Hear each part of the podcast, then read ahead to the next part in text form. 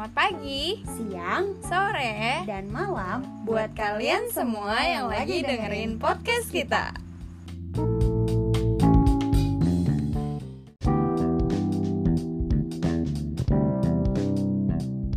Nah, balik lagi nih sama kita di Talk About What Gue Kava Dan gue Ais. Kita bakalan lanjut nih ngobrolin tentang pedoman gizi seimbang dan Obesitas. di kalangan remaja. Jadi sekarang kita akan ke materi selanjutnya. Tapi sebelum masuk kita akan review sedikit nih. Di episode kemarin kita sudah ngebahas Atau udah kenalan sedikit nih sama yang namanya istilah obesitas atau kelebihan berat badan. Selain bicara tentang obesitas itu apa, di episode sebelumnya juga kita sudah bercerita atau menginfokan tentang penyebab-penyebab kenapa bisa terjadi obesitas, Obesitas. khususnya pada Remaja. betul sekali.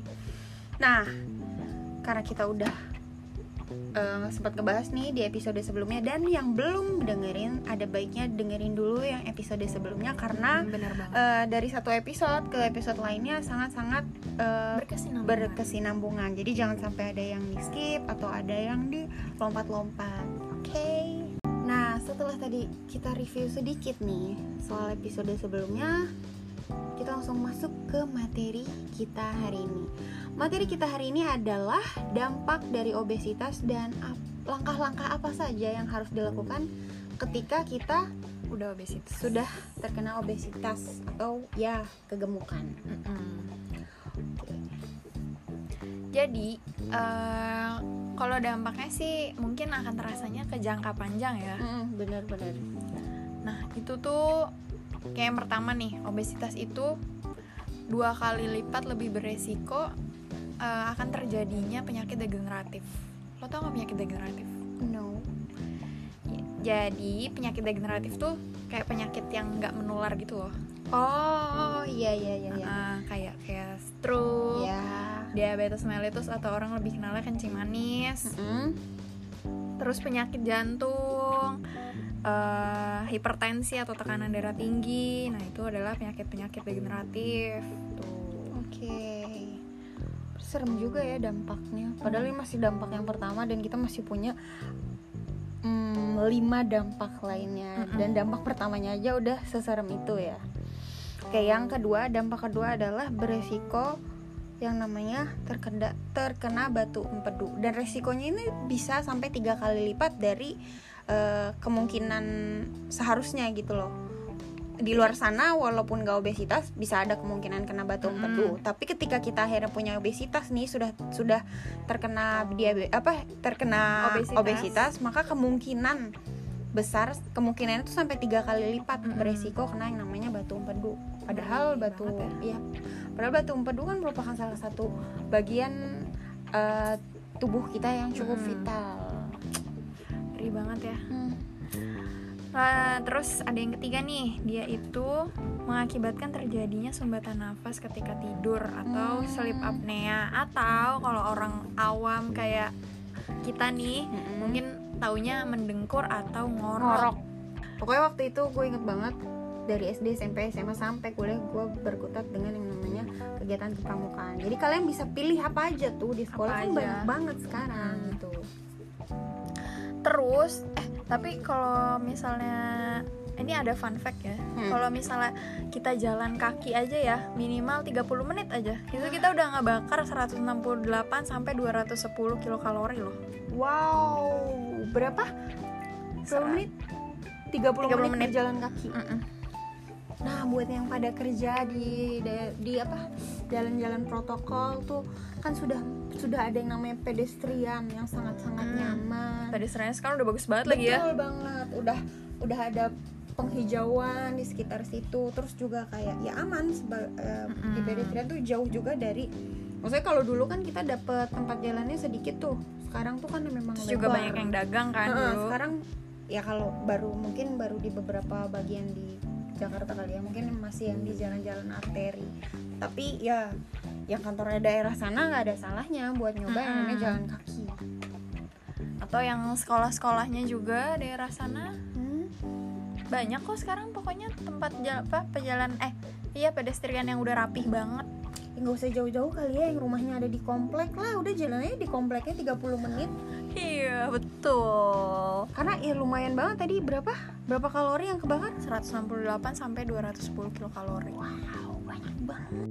Ternyata ngorok yang sering me- banget mengganggu kita nggak sih? Hmm. oke bukan kita tapi kita misalnya tidur bareng sama orang yang ngorok keganggu banget gak sih? Dan ternyata selain kita terganggu dengan suara ngoroknya si orang yang ngorok itu sendiri berarti dalam keadaan tidak fit Mm-mm. ketika dia ngorok. Karena itu merupakan salah satu gejala tubuh tidak dalam keadaan baik dan itu harus dibangunin sih kalau lagi Betul tidur. banget. untuk dia benerin uh, posisi posisinya. tidurnya Heeh. miring ke kanan better ya. Iya. Karena ya bahaya banget gak sih ketika akhirnya kita lagi tidur ngorok dan ngoroknya semakin besar ada kemungkinan tersedak Hmm. atau eh, ya itu yang namanya apa nafasnya jadi apa ya? Ketahan. Iya tersumbat gitu Hmm. loh.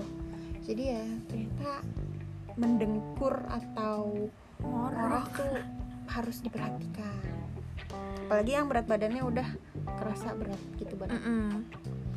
orang yang kurus aja tuh ada yang suka ngorok ya Mm-mm. apalagi orang yang obesitas atau gemuk gitu iya jadi kemungkinan dia lebih besar Mm-mm. Nah, terus yang keempat nih, dia beresiko untuk menya- menga- mengakibat mengakibatkan aduh gue kenapa sih? mengakibatkan penyakit kanker.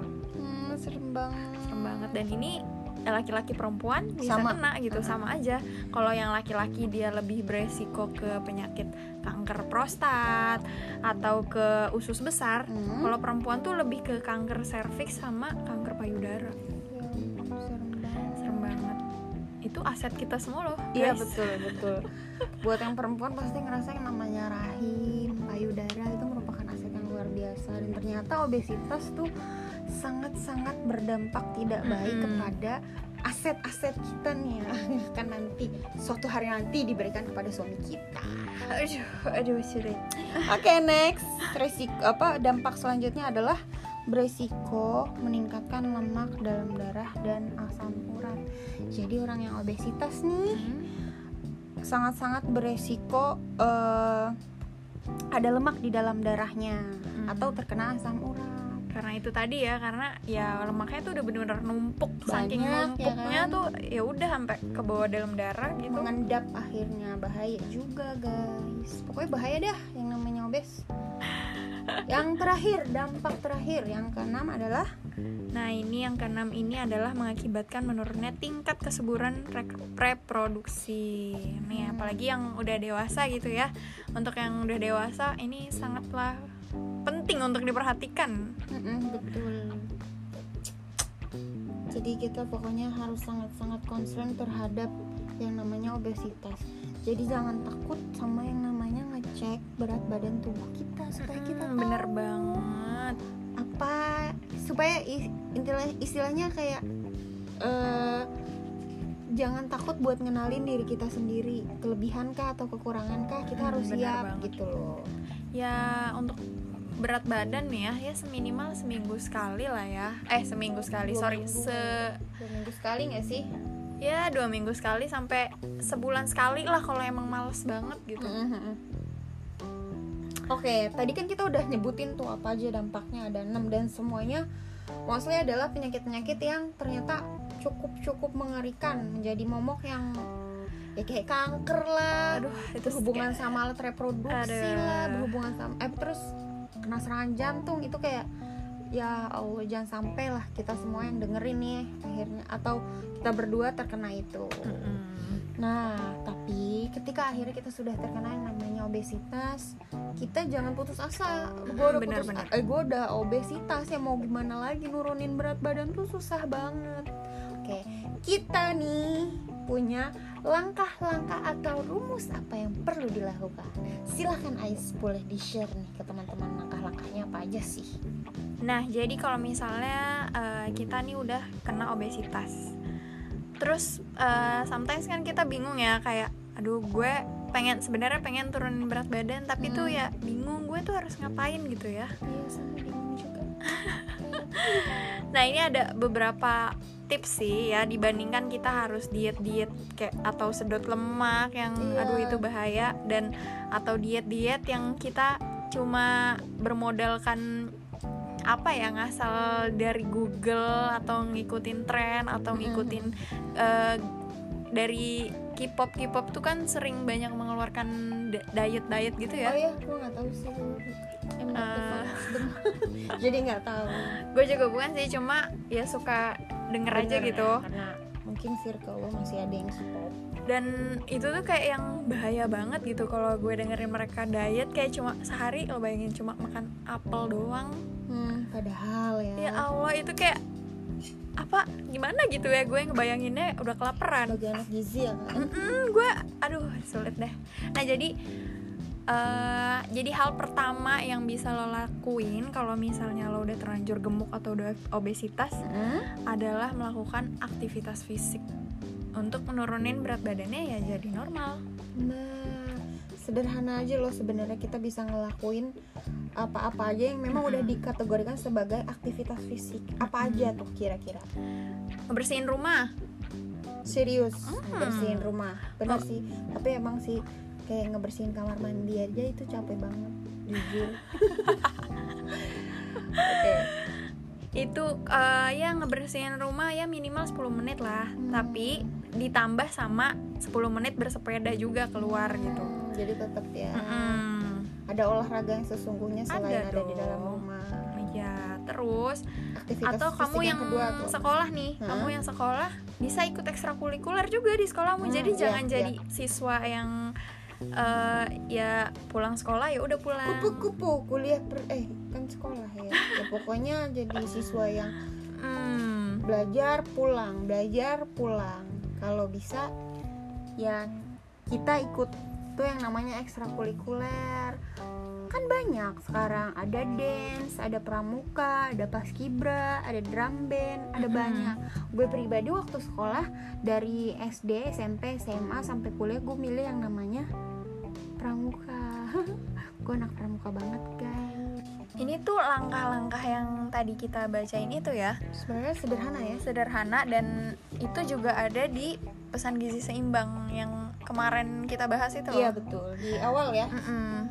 Dan ini tuh emang ahli gizi sendiri ya. Waktu itu tuh ngomong kalau ya udah diet yang paling baik adalah dengan mengikuti si pesan gizi seimbang ini. betul banget karena dia udah mencakup semuanya Mm-mm, udah. dari yang namanya memperhatikan pola makan porsi makan aktivitas melakukan aktivitas fisik sampai hal sederhana seperti bersyukur sama apa yang bisa kita makan Mm-mm. jadi ketika kita memang bisa makan eh, daging ikan ya makan gitu loh Mm-mm.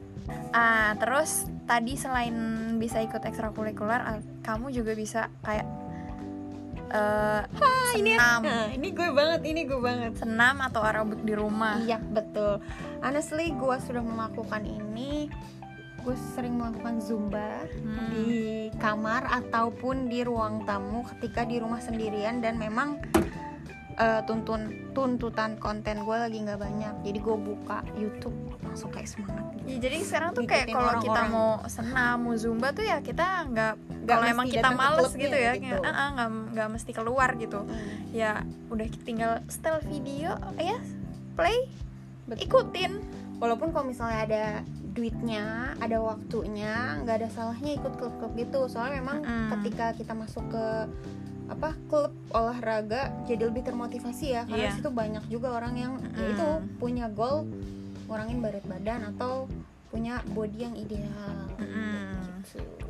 Nah, terus eh, untuk poin yang keempat eh keempat ya, keempat Yap. keempat itu adalah membatasi asupan gula, garam dan lemak yang berlebihan. Ini Seperti yang sudah sering kita ucapkan ya iya, lagi-lagi lagi gitu. dan lagi berarti emang memang sangat perlu diperhatikan asupan kita berhubungan dengan gula, garam dan lemak yang berlebihan. Hmm, sama di poin yang terakhir juga sih ini udah disebutin berkali-kali di depan yaitu adalah memperbanyak konsumsi buah dan, Dan cukup sayur. sayuran. Ya, betul. eh terbalik. kebalik. Perbanyak konsumsi konsumsi sayur dan, dan cukup cukup buah. itu sampai diulang beberapa kali di beberapa episode berarti sangat-sangat perlu diperhatikan karena banyak orang yang masih sangat-sangat salah tafsir bukan salah tafsir juga sih. Menganggap kalau yang namanya sayur dan buah itu sama aja. Jadi keep on hearing. Jadi tetap listening. Banyak banget ya yang kita omongin hari ini. Nah eh, untuk di episode besok nih episode besok itu kita akan ngasih tips buat mengatasi sama mencegah gimana obesitas itu ke remaja. Hmm, jadi jangan sampai ketinggalan episode selanjutnya. Karena episode selanjutnya isinya adalah tips-tips untuk mengatasi dan mencegah obesitas. Jadi buat yang kena yang sudah terkena obesitas dan yang belum alias mau Mm-mm. mencegah tungguin kita terus di episode selanjutnya. Karena episode selanjutnya merupakan last episode kita yang bertemakan tentang obesitas. kesehatan mm -hmm. khususnya obesitas dan pesan pesan gizi seimbang. Jadi keep on listening. Oke okay, guys, we'll see you in our next episode. See ya. Bye. Bye.